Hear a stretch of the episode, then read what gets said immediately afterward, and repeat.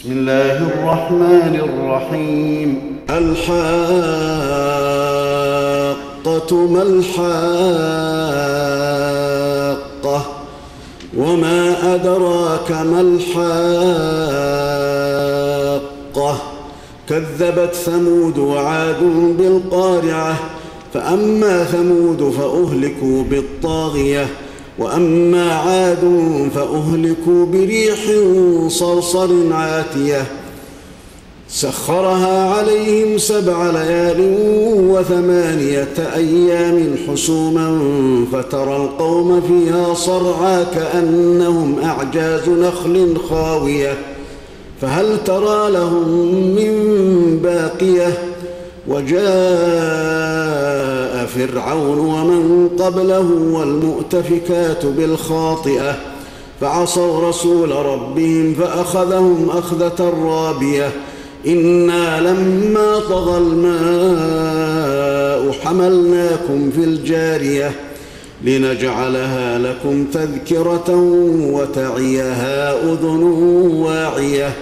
فإذا نفخ في الصور نفخة واحدة وحملت الأرض والجبال فدكتا دكة واحدة فيومئذ وقعت الواقعة وانشقت السماء فهي يومئذ واهية والملك على أرجائها ويحمل عرش ربك فوقهم يومئذ ثمانية.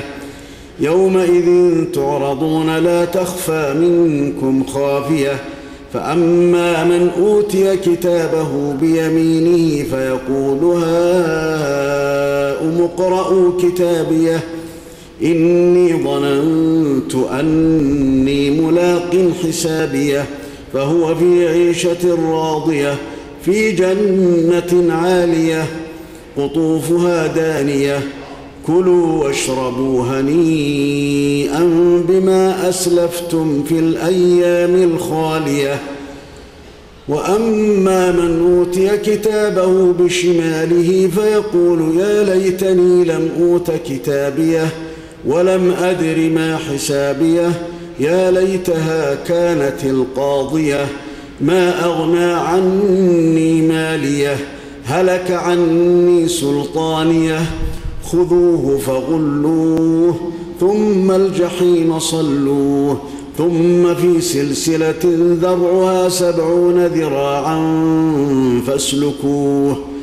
إنه كان لا يؤمن بالله العظيم ولا يحض على طعام المسكين فليس له اليوم هاهنا حميم ولا طعام إلا من غسلين.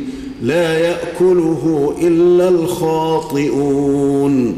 فلا أقسم بما تبصرون وما لا تبصرون. إنه لقول رسول كريم. وما هو بقول شاعر قليلا ما تؤمنون. ولا بقول كاهن قليلا ما تذكرون. تنزيل من رب العالمين.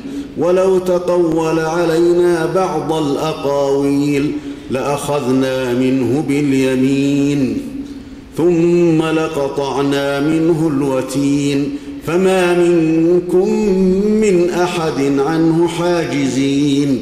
وإنه لتذكرة للمتقين. وإنا لنعلم أن منكم مكذبين وإنه لحسرة على الكافرين وإنه لحق اليقين فسبح باسم ربك العظيم